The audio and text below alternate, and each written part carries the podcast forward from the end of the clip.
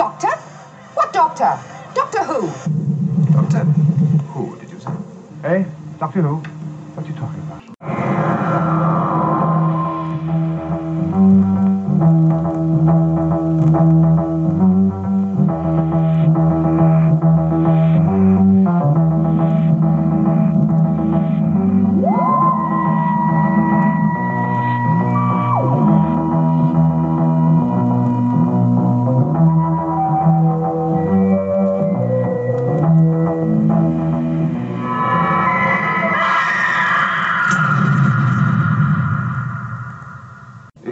Gibberish, or do you really know what you're talking about? Well, it's taken 82 episodes, but here we are. We're finally featuring a Romana Mark One story. We are, and quite aptly, we're going to be discussing a Squid Game. Hey. Yes. I'll probably be dead. That reference will be dead by the time this comes out. yeah, yeah, yeah, yeah, yeah. Um, yeah, I, I, I was wondering, you know, do you think every time uh, one of us mentions the word Kroll, we should do that silly little running on the spot, hand waving in the air thing, or Oh, we could not? do, yeah. Uh, I, I thought you was going to say every time we mention Kroll, we take a drink. No, no, no, no, no. We would be plastered, wouldn't we? We would, yeah. Or, or wetting ourselves. Yeah. Well, it's normal evening for me then. Um, yeah, yeah. Power, power, the power of Kroll, or is it just power of Kroll? I never know on this. I think it's Is Power the of Kroll. Is it? Power Um, of Kroll. Yeah. Yeah, it was. Um, it was interesting. This one. It's not. It's. It, I've watched it a few times, and it's like I say, it's a bit of a guilty pleasure. I, I quite like it, but when you watch it for the podcast, you you sort of you're watching it with a slightly more critical eye. I think. Mm, yeah. Um, and this this does have have things wrong with it, but it also has a lot right with it. So Yeah. hopefully we'll. Uh, I, th- I think if there was such a thing as a a, a missing episode Tom Baker's story, this one would work all right on audio. It's the visuals of so much of it that I- let this story down. Yeah, I think if yeah, if this if if the BBC had been wiping Tom Baker stuff and this just existed as an audio, I think it would be thought much more highly of. Mm. Yeah, the visuals. I mean, that that's sort of that sort of sums up this era of, of Doctor Who, really, doesn't it? It's like the the visuals let it down, the budget. Rampant inflation is killing the budget, and it wasn't that high to start with. No, Um, but I can't fault them for their uh, their aim. They're aiming high. they're aiming high, but with not much money. I mean, you know, this story starts in this base, this refinery control Yes. room. Um, I don't mind the uniforms. I quite, I quite, I quite no, like I, them. I think they're all right. They're they're. In, I was looking at them because you know I'd like a bit of a uniform, um, and it, it's a weird choice of fabric. So they've got that sort of very very soft, almost faux velvety collars that have been padded and that, and it's very strange. And then the the tabard bit looks like it's a bath mat or something like that. It's that it's that um, sort of embossed foam covering stuff you used to get like in on kitchen tables and stuff like that. But yeah, I think it looks right. The sets, the sets are very very basic. They're very basic and not Yeah. well put together. If you look No, I mean, past like- the actors at the walls, oh dear, oh Yeah. dear. Yeah, there's there's lots of um, sort of nail holes and bare wood, and uh, there's one scene which is just it's almost criminal. Is where later on when the doctors um, sort of sabotaging the missile, and everything's wobbling. The missile's wobbling, the ladder's wobbling. That feels like something they knocked up in three minutes. That- Mm. And he hits it with the hammer, and the whole thing caves in. It's like, oh, Yeah. um, I am not surprised to see that uh, the at the time the BBC's head of serials, Graeme McDonald, he was so unimpressed by Yeah. the set designs that he ordered that the designer, a guy by the name of Don Giles, was never to work on Doctor Who again. really. Yeah, Uh, it is very minimalist. Um, it does the job, and it this series is helped greatly by all the location filming. This is uh, this is an unusual amount of location filming uh, that we than we normally get in Doctor Who, and the location is great. It's very unusual, isn't it? It's like a, a wet yeah. land. That was down to the director because he decided to give up studio time, condense the studio time Yeah. right down to afford him more location work. Yeah, I think that was a very sensible move. Mm. Because four episodes spent in that control room would have made this an incredibly dull. Yeah, if this was a base Story. under siege Yeah, proper oh, story, yeah, yeah. It, it would not have worked very Right. well. So much for Rohm-Dutt. I never did like gun runners. Enough. That's not Rohm-Dutt. What do you mean it isn't Rohm-Dutt? You told me his hat and everything. I tell you it is not Rohm-Dutt. You shot the wrong man. Not quite. He shot the wrong man's hat, though. That's it taking me for Rome Dut. Who are you then? Go on, tell us. What are you doing here? Well, the sort of survey I've lost my friend. Who sent you? Something must have happened to her. But look at the way those reeds are crushed. The Swampies must have got her. Swampies? so they're the local tribesmen. They've never come so near the refinery before. They're getting bold, aren't they? If they jump us here, we don't stand a chance. Listen, how do I get in touch with these Swampies? You're coming with us. No, no, no, no. I'm looking for my friend. You see, she's important to me. I insist. There are a lot of very important questions yet to be answered.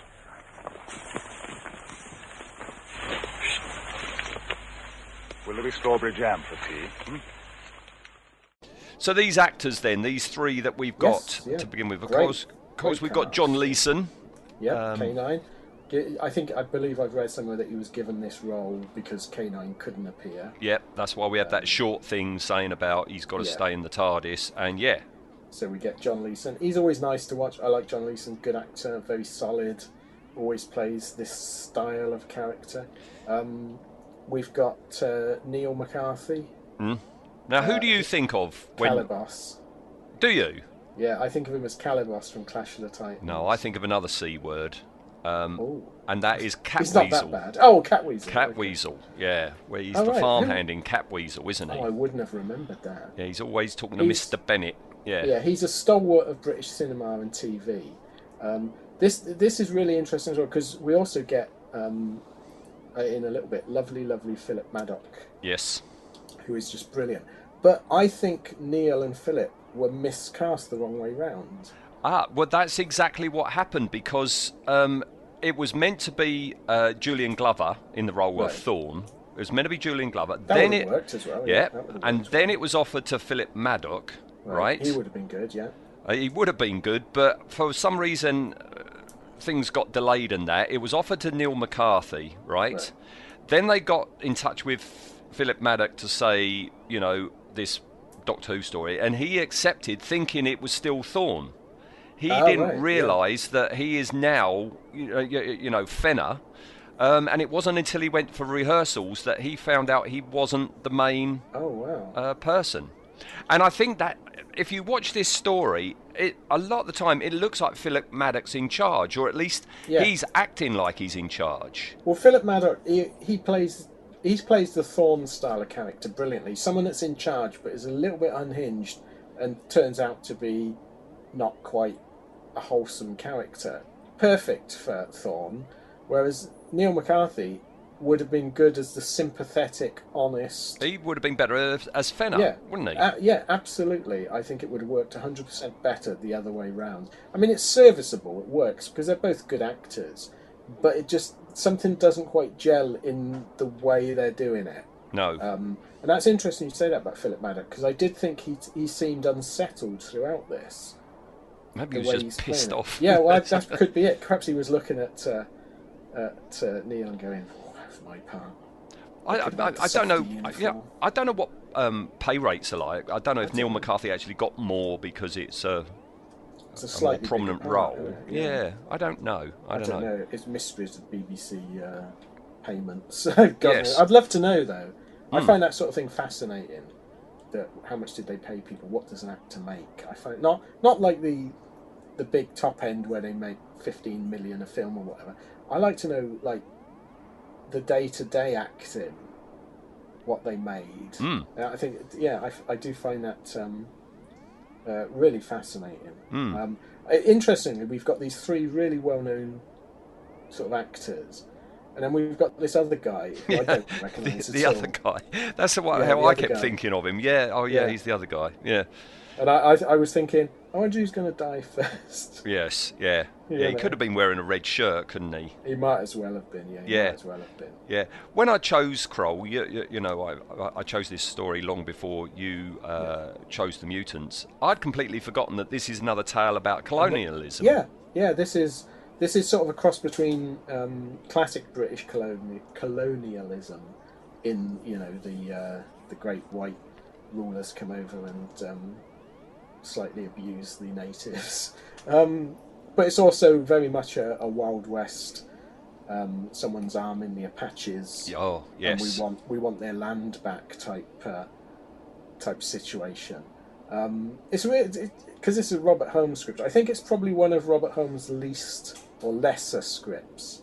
It doesn't quite gel into his normal, very clever, very witty scripting style. There's no double act in this No, there isn't. There isn't. Um, and and the the and I, I use the sort of inverted commas here. The comedy, all the comedy comes from what I think is the weakest, other than the special effects, the weakest certainly casting element, which is Tom Baker. Hmm.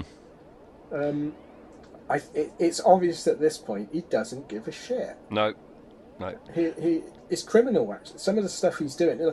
There's one scene where he's talking to um, he's talking to uh, Neil McCarthy, and he's just taking the piss. I don't know why the director didn't go. Well, other than the fact they couldn't afford it, but didn't go. Come off it. Yeah. We're taking that again. Mm. They were all scared of him, I think, by this Um, I think point, this weren't point they were Yeah. definitely. Yeah. All right. So we- we've got this base, and Yep. you know, It's the a it's a refinery for me- methane. methane. Yeah, yeah, yeah. Um, but they've Big they've ship. yes, they've got uh, they've got a, a ship. Uh, the scanners Yes. show that a ship had followed Thorn because Thorn's just come back, hasn't he? Yes. Hiding in its shadow, and that and Thorn's heard rumours that the Sons of the Earth are planning to arm the Swampies. Um, Yes. We find out later, you know, that he's behind it. But um, but uh, Fenner said that he saw a news report. There's this person called Rom Dutt. Yeah. Um, I don't like that name. It's it's instantly forgettable. Rohm-Dutt. Yeah, I, it, it, I don't. I'm again. I don't know what the original scripting, but Rohm-Dutt is the sort of name you give to your Egyptian-esque villain, isn't it? In in a mummy film. Yeah.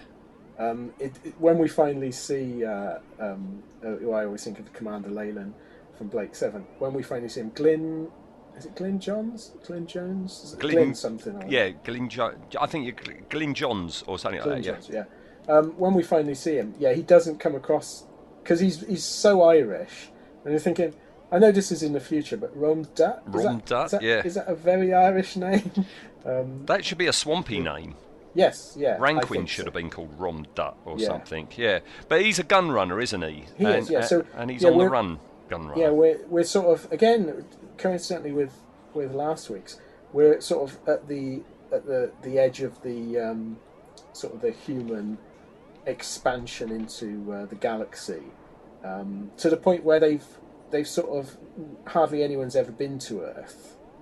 Um, the, these people are on Delta Delta Magma or a moon of Delta Magma. Or yeah, Delta Minor, isn't it? Del- Delta Minor, something like that. Yeah, um, it's very minor. And yeah, the Sons of the Earth, they're sort of they're people that want they think humanity shouldn't have spread out and it should go back to Earth.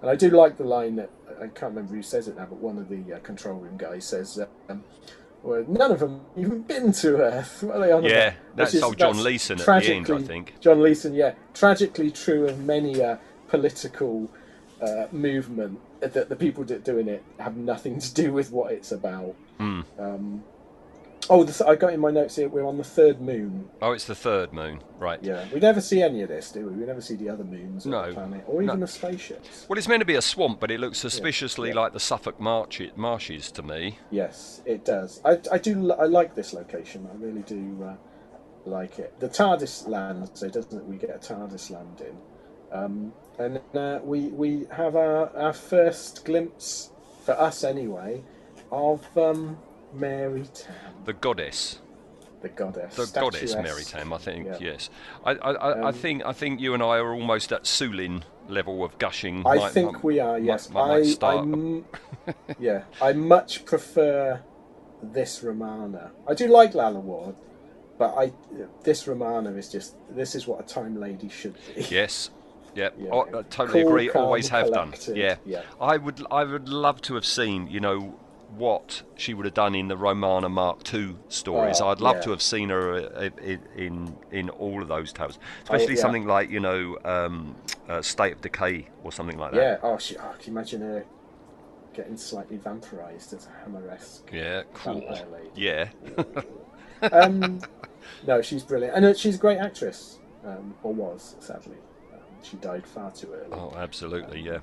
But yeah, and I love it that her first sort of lines uh, is talking about the doctor that she, she thinks he's not right in the head. Mm.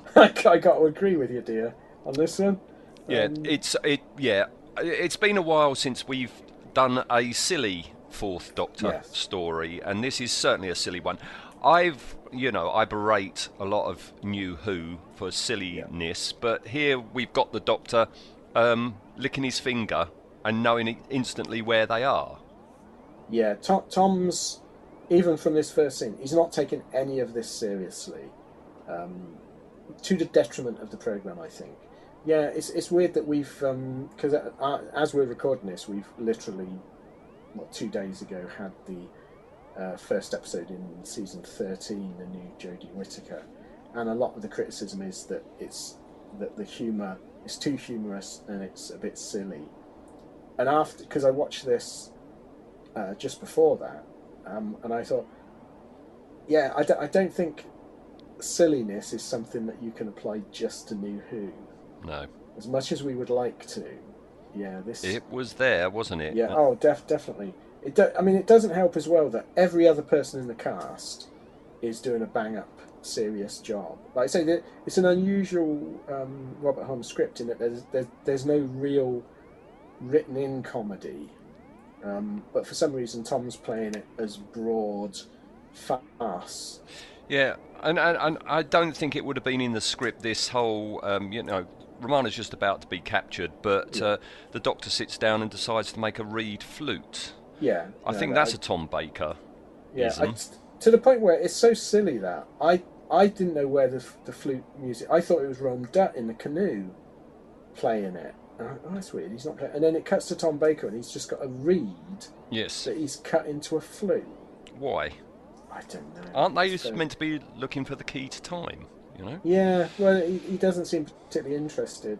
And I don't know whether that's the Doctor or Tom Baker in this whole key to time thing. Does he? It's um, it, it's a very very lackluster performance. I think. Well, is that an ad lib? Because you know, Romana gets captured by Rohm-Dutt. You know, the Doctor meets Thorn, and he comes out with, uh, "Will there be strawberry jam for tea?"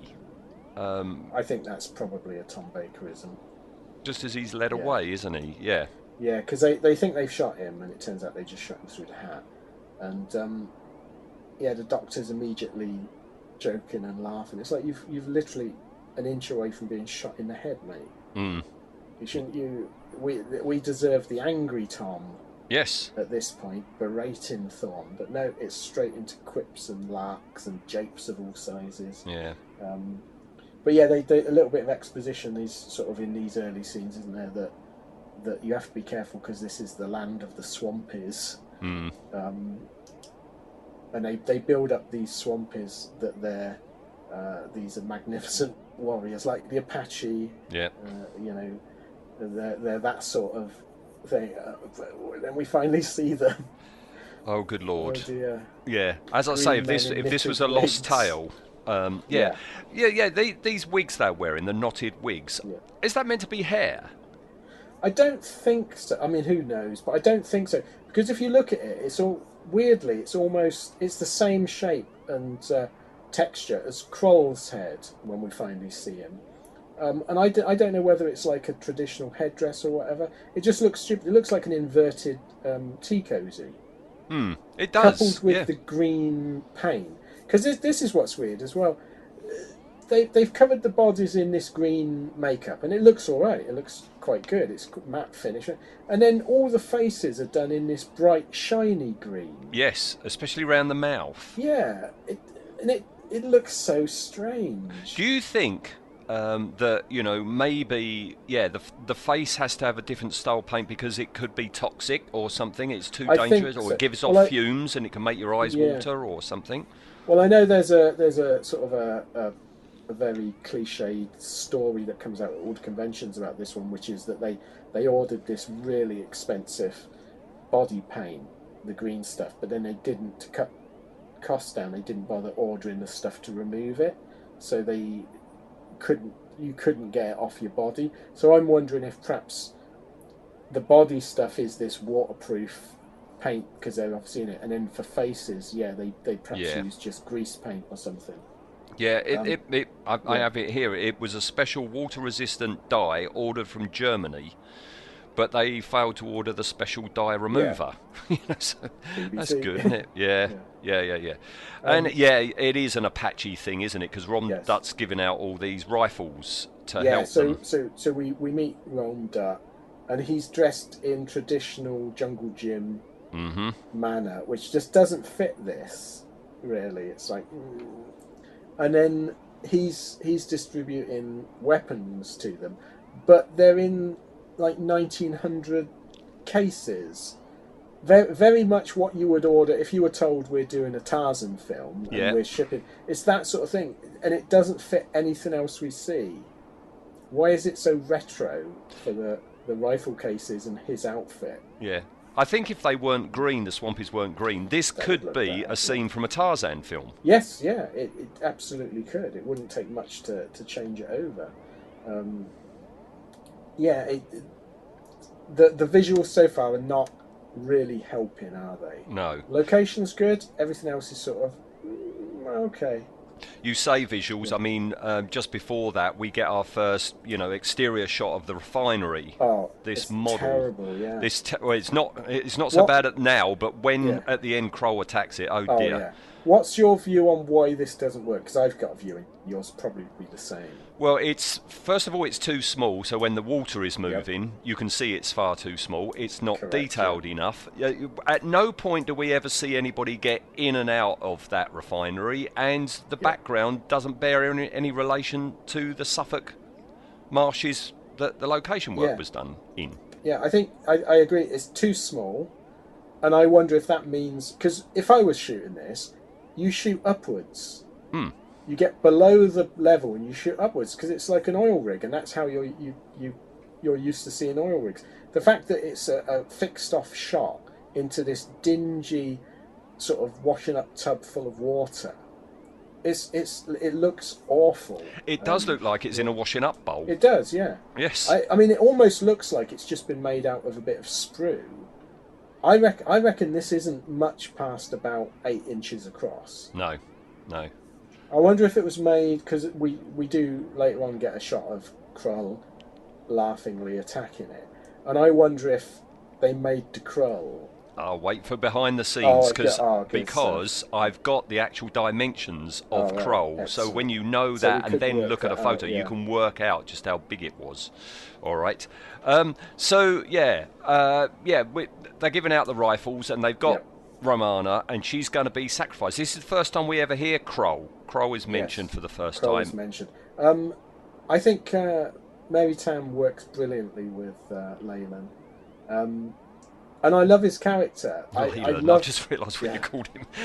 Um, that's what I think. What I'm going to have to look up his name. It's Glyn something, isn't it? What's his name? He was uh, uh, Glyn Uncle Owen. Yeah, Glyn, that's him. He, he was Yeah. uh, he was um, uh, Uncle Owen, Uncle Owen, in, in. Star Wars as well, wasn't he? Yeah. Yes. Um, now I love this. I think his characterization is is spot on here. That he's he's, his, his accent's a bit variable, but he's having a laugh, and I love his his um, sort of chemistry with Romana is brilliant. Much much better than Tom Baker's with Yeah. her. Yeah. Um, yeah, so I, I enjoy all the scenes that he's in. Um, it's a shame that he sort of disappears from the plot later on pretty rapidly. But yeah, they're going to um, they're going to uh, sacrifice Romana, and then we get we cut and we get some really nice night shots. Yeah. You know, that, that it. I mean, it looks like proper night shooting rather than sort of day for night, and it, it looks great. This stuff, but they're going to. Um, I do like that they they mention about that they're going to throw into this pit. And that uh, Kroll will appear, and it's very King Kong this sequence. Isn't I've it? got it written down. I've Yeah. got Kroll again because they're just constantly running on the spot calling Kroll. King Kong Gates on a budget. because that's Yes. it. They, they, they, it looks like an old fence from B and Q or something with these miniature. It's it's like Spinal Tap when they want the Stonehenge stones to be made and they produce far too small. It's the same Yeah. thing. They are King Kong gates, but you know, Yeah. on a minuscule budget. Yeah, that's it's it's a sort of you you order what you think are King Kong gates from Wish, and this is what you get, isn't it? Um, yeah, it's very King Kong. Romana's the you know the Fay Wray character going to be taken in, um, and then we get. I mean, Ma- Mary Tamm is great in this sequence, but then we get a um, a really nice, clever, and I this smacks of uh, Robert Holmes, a clever episode ending where we're expected to believe that this terrible, terrible uh, monster costume is the monster. hmm I, I think that's really clever. I mean, it's dangerous ground to to tread, but I can imagine many a, a, a fan because, as I said, I never saw this first episode when it was on live, um, or on originally, not live. And I can imagine many a fan watching it going, "Oh God, another cheap monster costume." Yeah, very, very clever. Yeah, I'm always surprised. I, uh, I mean, that's the end of episode one. Episode two starts with the Yeah. Doctor saving Romana by punching this person, who's who's in a crab costume. I, I'm always surprised by that crab costume because it looks to me like it's from Hammer's film The Lost Continent, where you've got these giant crab actually, crab yes, monsters. Because you never see it properly, and then it's gone. The, the, the, the costume falls off, and the guy runs away, doesn't he? Yeah, he gets ineffectually punched by Tom Baker, and who the guy playing this part, he's sort of the um, John Abineri's sort of right hand man. Uh, he's terrible. he's not putting much effort in, and he can't act being punched. And he can't throw that rubber knife. The rubber Um, No. knife just like bounces off the wall. Yeah, that that's quite embarrassing. Um, and yeah, I, I do. I, I, I presume um, an ad lib, but it might have been in script 'cause it might have touches of Rob Holmes where the doctor says, um, "Well, perhaps he was more convincing from the front." Um, which I thought, okay, that's that's a line that, That works. is so quite if that's good. Tom or Robert Holmes, well done. That, that Yeah. that's the sort of hu- humour we want. But then um, they, they, Romana's looking around, and we get I'd forgotten this in it. We get a Star Wars gaffi stick. Gaffi stick. Yep, there it is. Yeah. Just missing the Yep. bit of the missile on the end that you know Yeah, Roger Christiansen this- stuck on it. But yeah, that's a genuine gaffi stick. Another Star Wars connection. Yep. Yeah, it's just amazing, isn't it, that all the props were just. Because I, I think a lot of the, the Star Wars props were hired, weren't they, and then messed about with, and then Yeah, went but- back in to be hired by other people. Yeah, I, I- for, for my son, I made him a Tusken Raider costume, and uh, I know the gaffi stick. The actual thing that Romana's holding is a a an African weapon. Yeah. It, it's a Well, it- Yeah, I Um, think it's it, uh, it's very similar to the Zulu knobkerrie Hmm? sort of.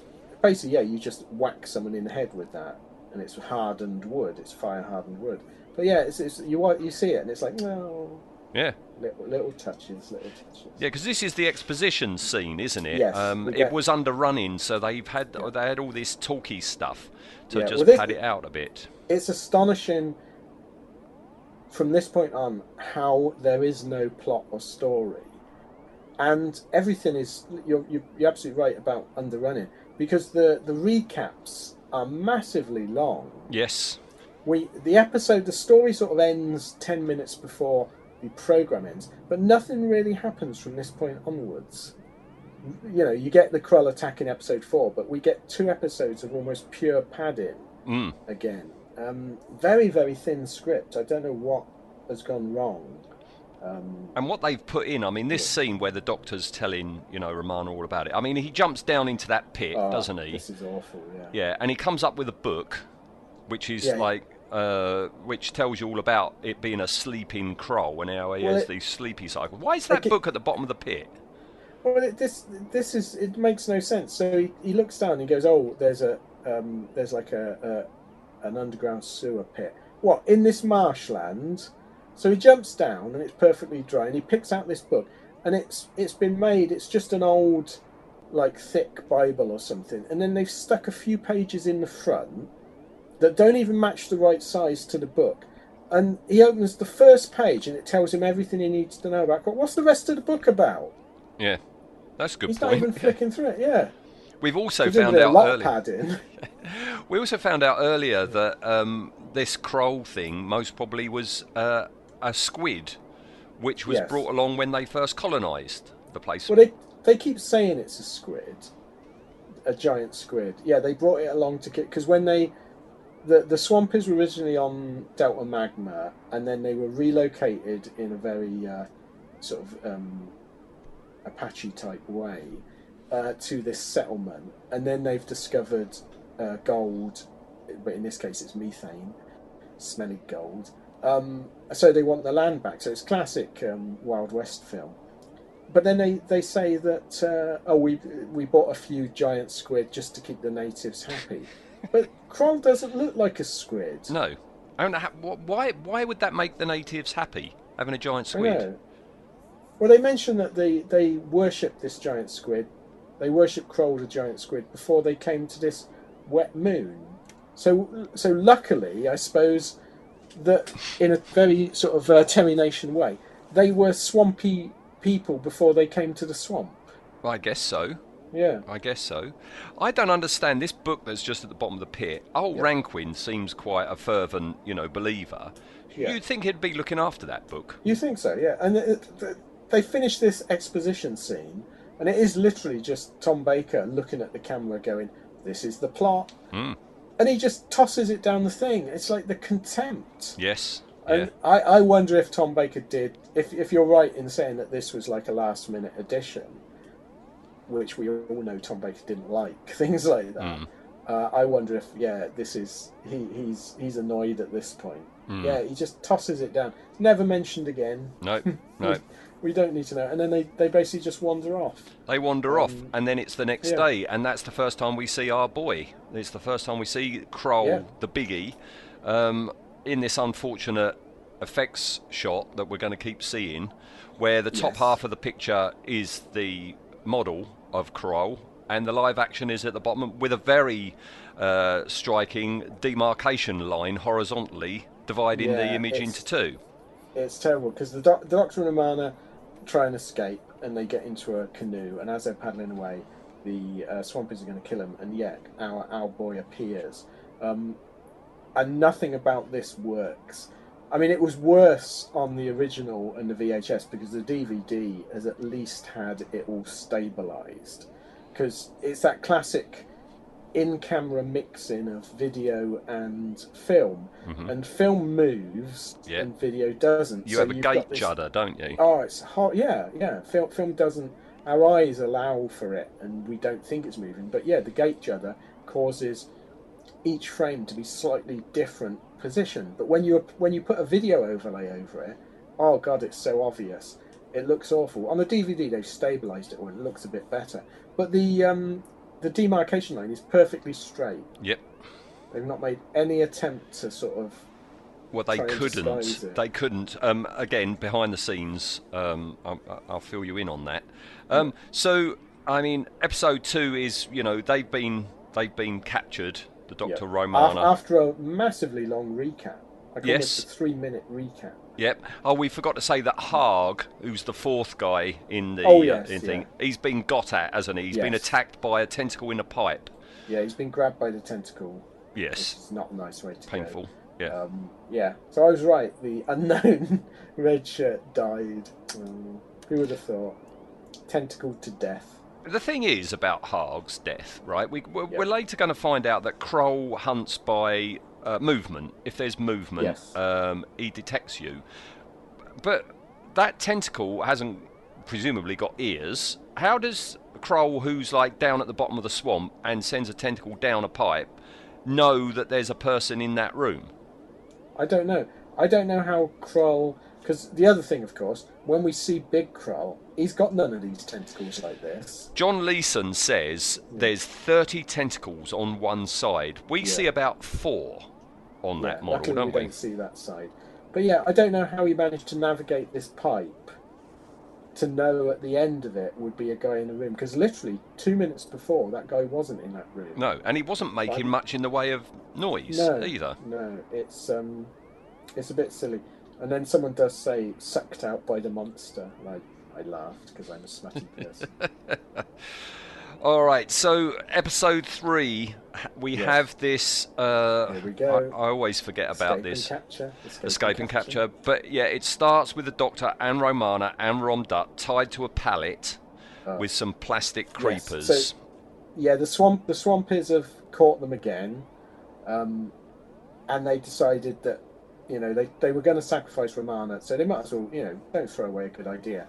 So they've got another sacrifice, and doesn't he said something like sacrifice number seven, and even Yes. Tom Baker goes, "What you know, like how many? What number seven? How many have you got?" Um, and it, yeah, this involves on a planet where there's no buildings, only mud huts and reed huts. I mean, it looks like reeds are the only thing you can build out of. Uh, for some reason, we're in a stone cave type building. Um, yeah, they're they're laid on a, a an old pallet with their hands tied loosely above their heads, not stretched out, no. in a quite comfortable looking position, and their feet are in a, like stocks, and then reeds have been these creeper reed things, vines have been tied round it, and as they dry out, they shrink, and it will eventually, after about eighteen weeks, snap your spine.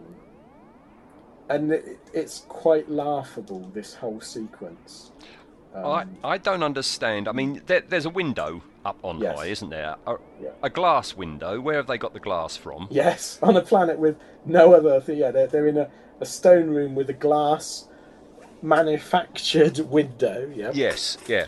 But we're finding out more information that Kroll's power was a holy relic. There's this holy Yes. relic which gave Kroll his power, which had been brought to the to the moon, and um, the Doctor tries uh, hypnotizing Ranquin, but it doesn't Yeah. work because according to the Doctor, you can't hypnotize people with narrow little eyes.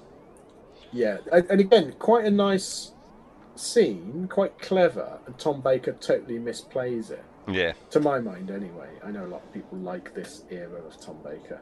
Um, yeah, it, it's quite a clever thing because we, we think he's just talking rubbish, but he's actually trying to hypnotise him. But Tom Baker's putting no effort in. No. For a man with such hypnotic eyes, it's almost. I, I think he's consciously made the decision not to play it like he's trying to hypnotise someone. no, because you don't know yeah. that's what he was trying to do until he says that he was trying Yeah. to hypnotise him. It's like, oh, where were you, Tom? Okay.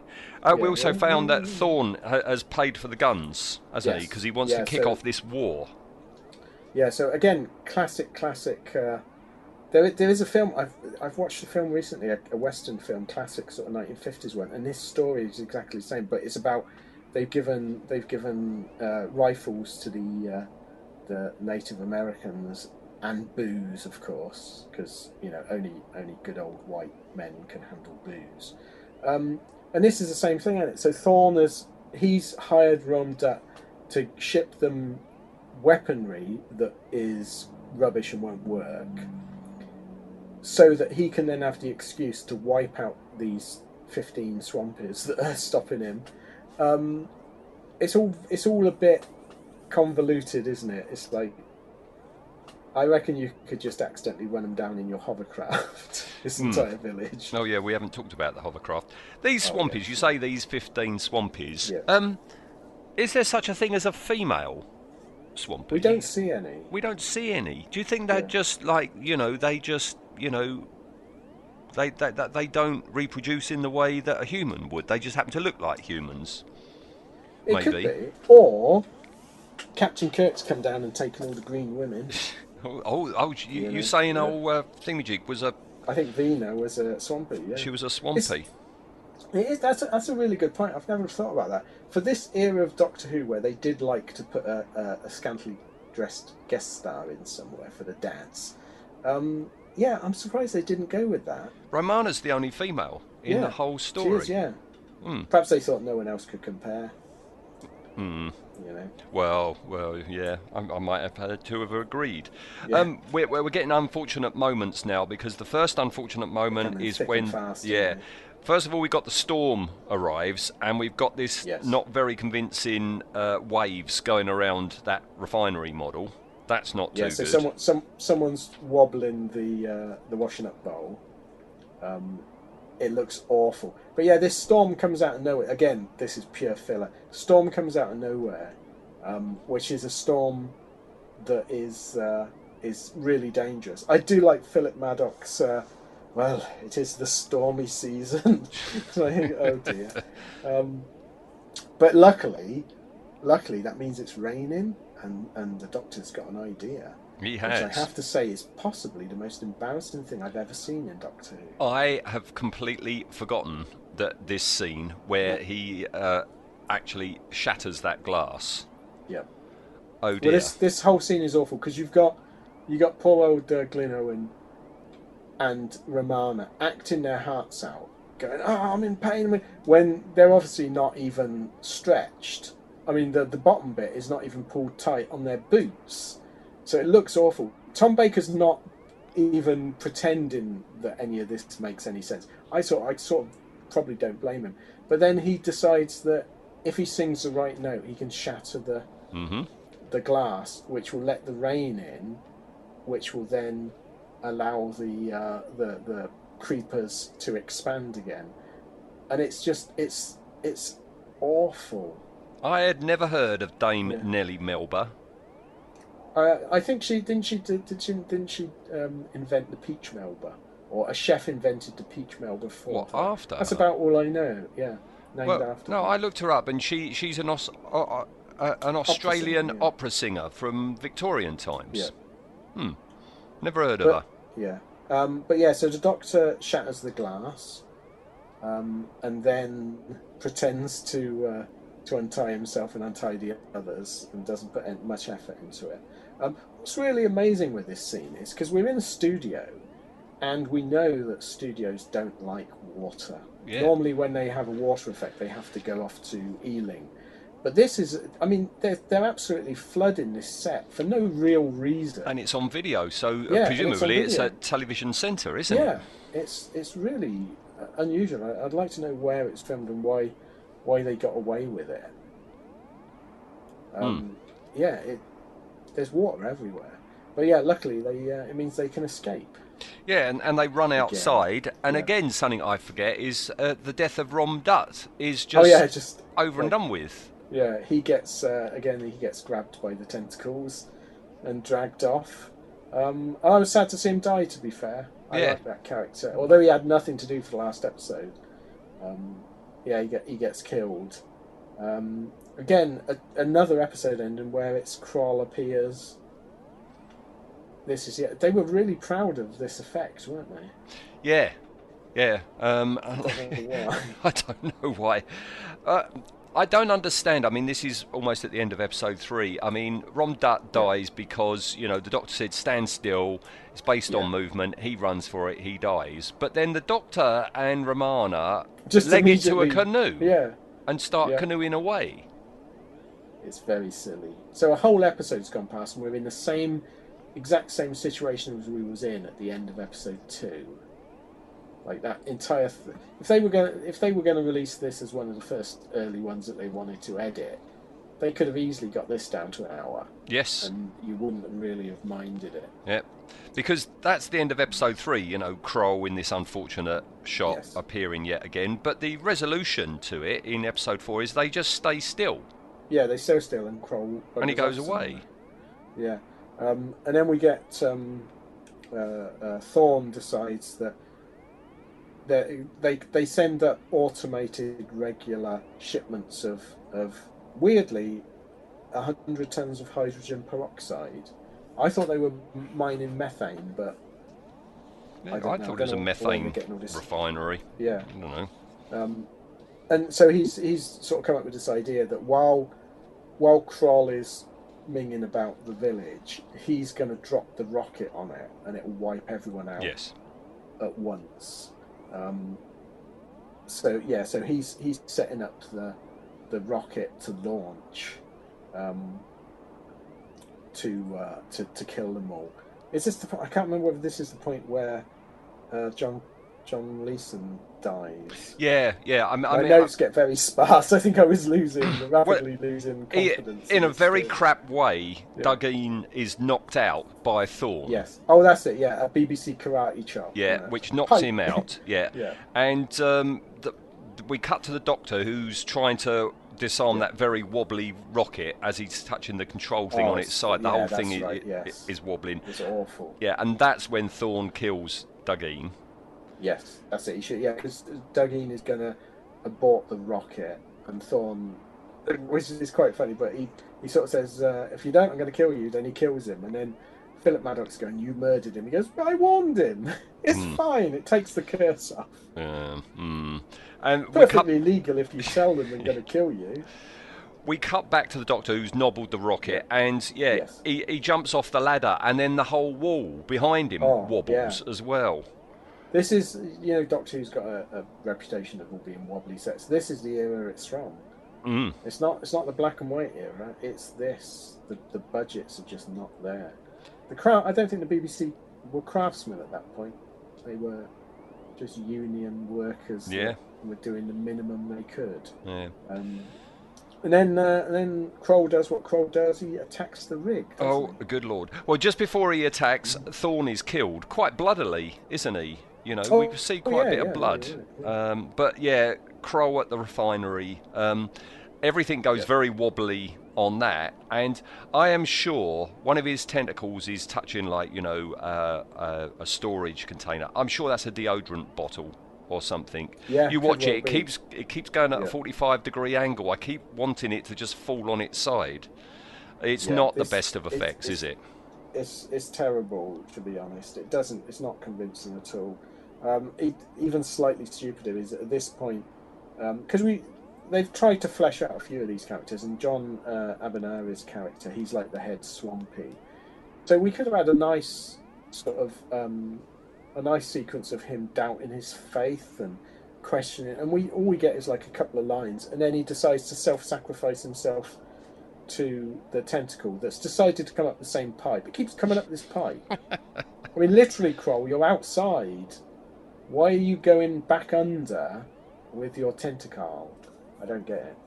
Um, but yeah, he kills. Uh, he kills the head swampy. Poor old John Abineri. I mean, you know, he, he's he's acting in front of this rubber tentacle, Yeah. calling it master and everything. Oh dear.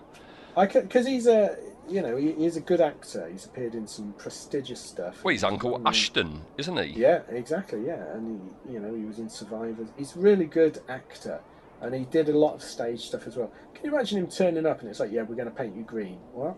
And Put a mop on your head. We're going to put a mop on your head. Oh, okay. Uh, and how does my character die? Well, you're going to be attacked by this tentacle. Can you wrap it round yourself? Make it look convincing. I mean, we're on we're in Bela Lugosi, Ed Wood territory here, aren't we? Of embarrassing deaths for this guy. It is really bad. I mean, they reversed it, haven't they? It's a reverse Yeah, shot, you yeah, know. it's So, classic reverse shot. oh dear. Hmm. yeah, Bless him. yeah. he's So, gone. so that's him Um, gone.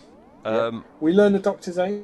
at this point. 760, did he say? 760? He did, yeah, 760. Yeah. I'm well, sure that contradicts every other time. Of course it will, yeah. but- And he says to himself for some reason, "Well, I've had a happy life." Um, Yeah. And uh, yeah, this this um, uh, battle with the tentacle. Um, that was because the episode was underrunning as well. He was meant to just, you know, get the tracer and transform Kroll into the segment, but Yeah. they've had to like, you know, pad it out with a bit of a tentacle, which they do. I think Um, they should have padded it out by having the characters stop and make a cup of tea yes. and just have them sit around Yeah. waiting. I don't understand how you can have a monster that's a mile across, Yeah.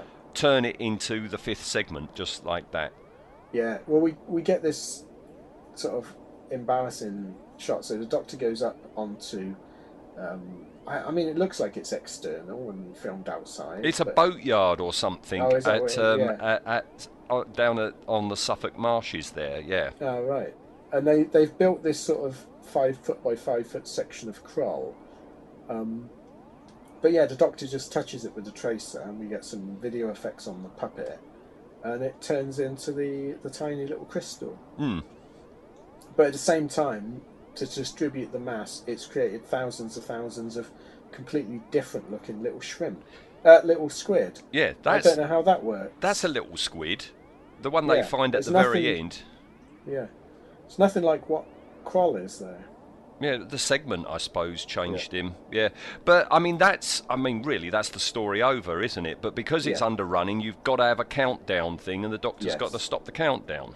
and it's this is this this feels ad lib this whole section, doesn't it? Because it's just it's just slightly embarrassed BBC actors huddled round a very cheap BBC desk discussing how to abort a rocket launch, um, and Tom Baker just opens like this makeshift hatch, pulls out a wire and cuts it. It's ju- it, it, it's so cheaply done, and it does nothing. It adds nothing to anything. No, Um, yeah, just filler, filler, filler. yeah, and then you know, yeah, they go back to the TARDIS and uh, Yeah. stay back K9 to just let you know that K9 is still on board, and Just that's the end of it. everyone, yeah. Yes, Yeah, it's and- not very good, is it?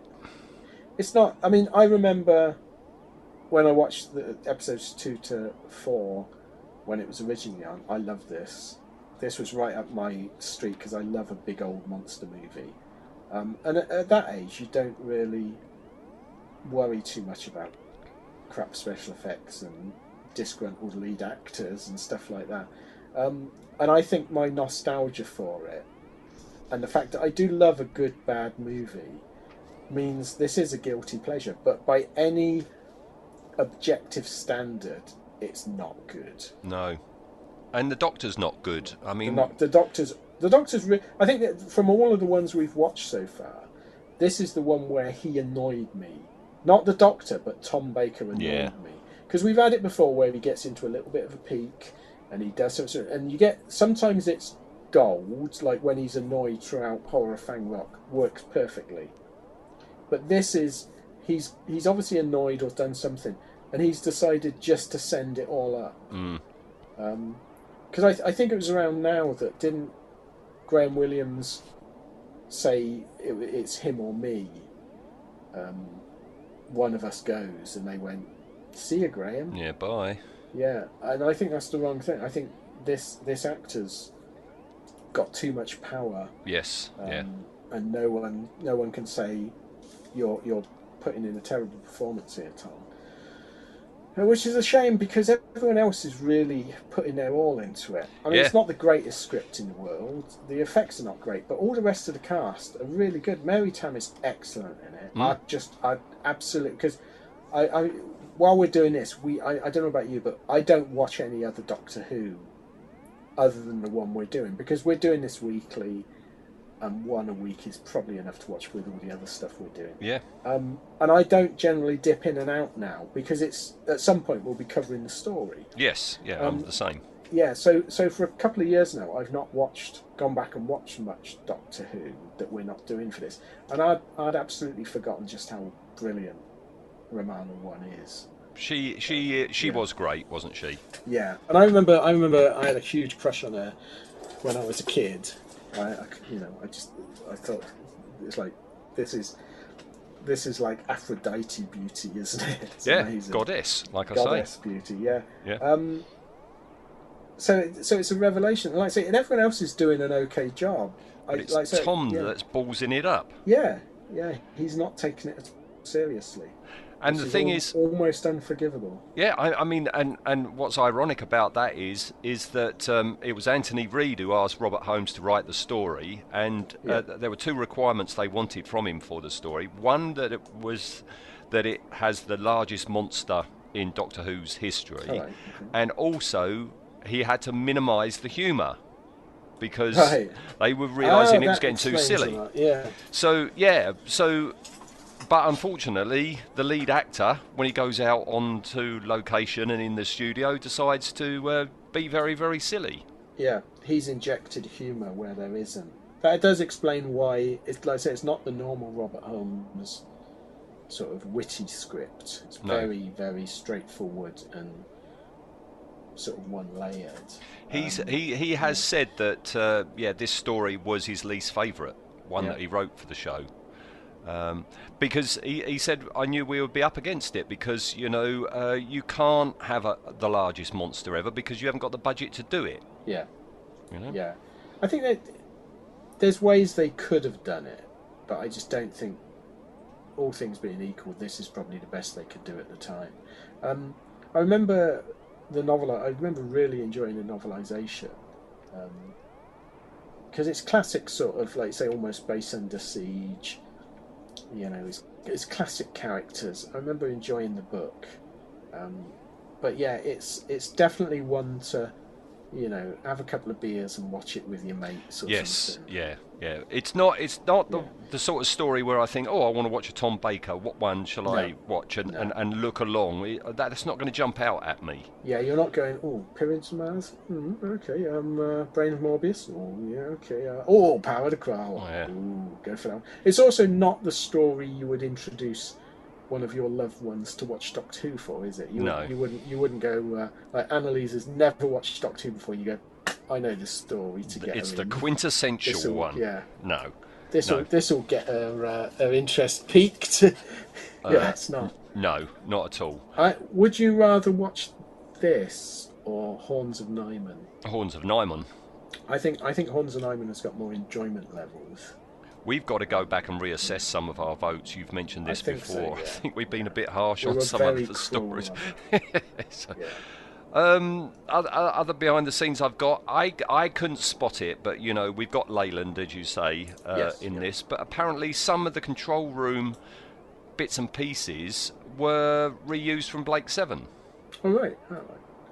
I mean, it's it's a very um, it's a very traditional sparse control room, so it, it could well be. I was when when there's several scenes in this where, and it just it, I just thought at the time, this is what BBC Sci-Fi was for a long time, and it is just middle-aged white guys staring at computer monitors, talking about things you're never going to see. Mm-hmm.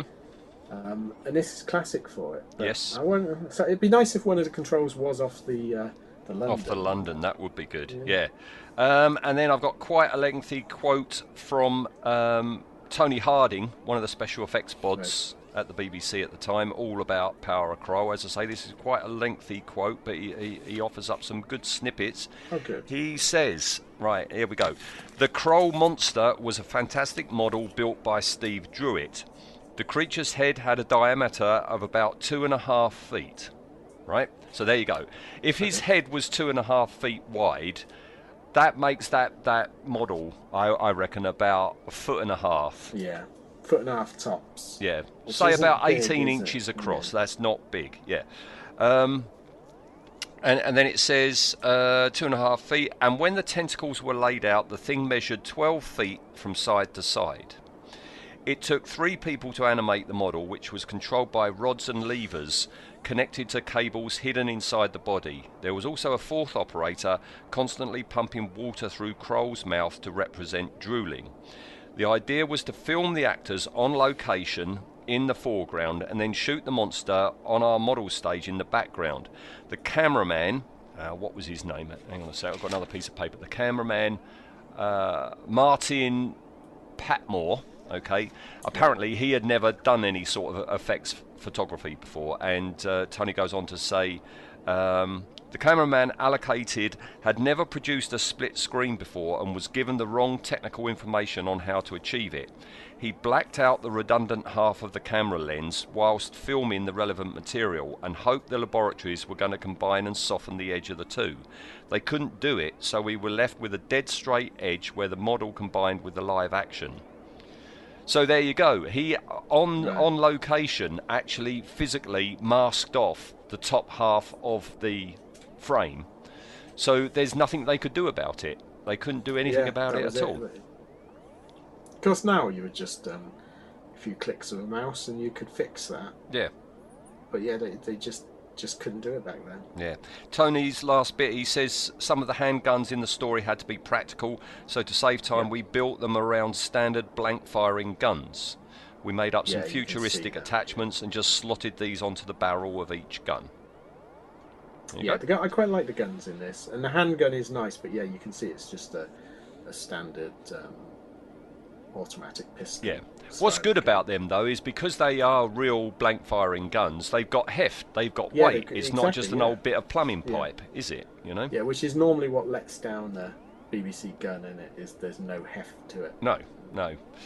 All right, so that's behind the scenes. So, all right, let's talk Kroll. Let's put him on Yep. the, the list. This will be the biggest caravan, I guess, uh, in the caravan park.